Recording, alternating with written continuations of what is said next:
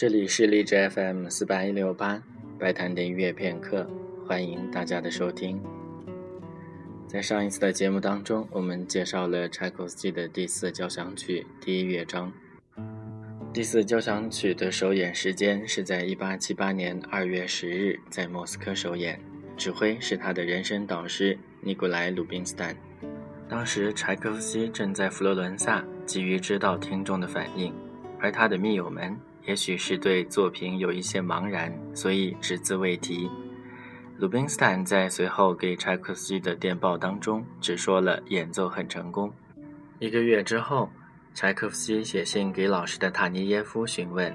塔涅耶夫告诉作曲家，他觉得有的部分很好，但是总体没有惊艳的感觉。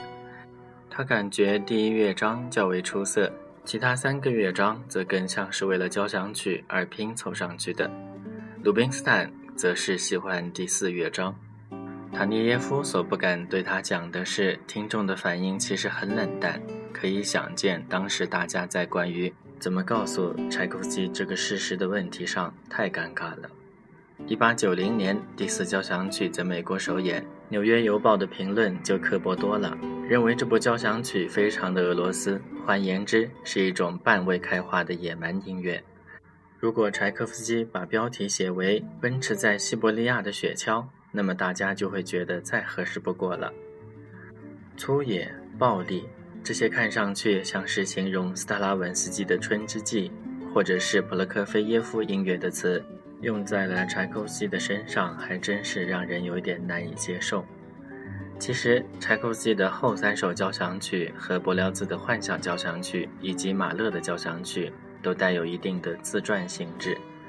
他们都是用更加自由的音乐语言来表达个人的情绪和感受，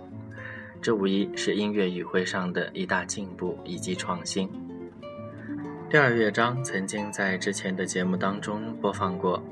开始如泣如诉的双簧管旋律和李米尼的《弗兰切斯卡》里面所写的旋律非常相似，因为交响诗李米尼的《弗兰切斯卡》刚好是一八七六年，也就是前一年所完成的作品，而作曲家此时才从失败的婚姻当中走出来。也许两部作品当中都有他共同想表达的东西。交响诗李米尼的《弗兰切斯卡》在之前的节目当中也曾经播放过。有兴趣的同学可以再去翻一翻。下面就请大家一起来欣赏柴可夫斯基第四交响曲的第二乐章。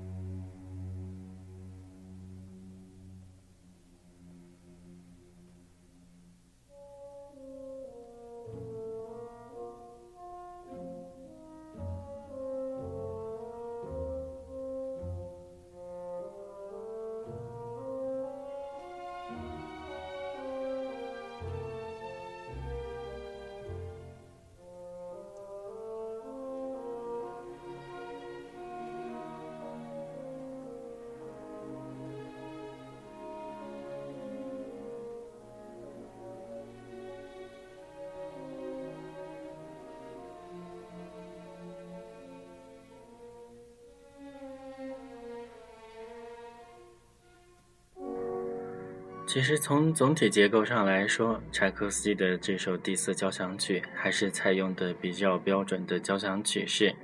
第二乐章是慢乐章，接下来的第三乐章又是一个诙谐曲乐章。第三乐章主要是由弦乐的拨奏以及木管组来完成的。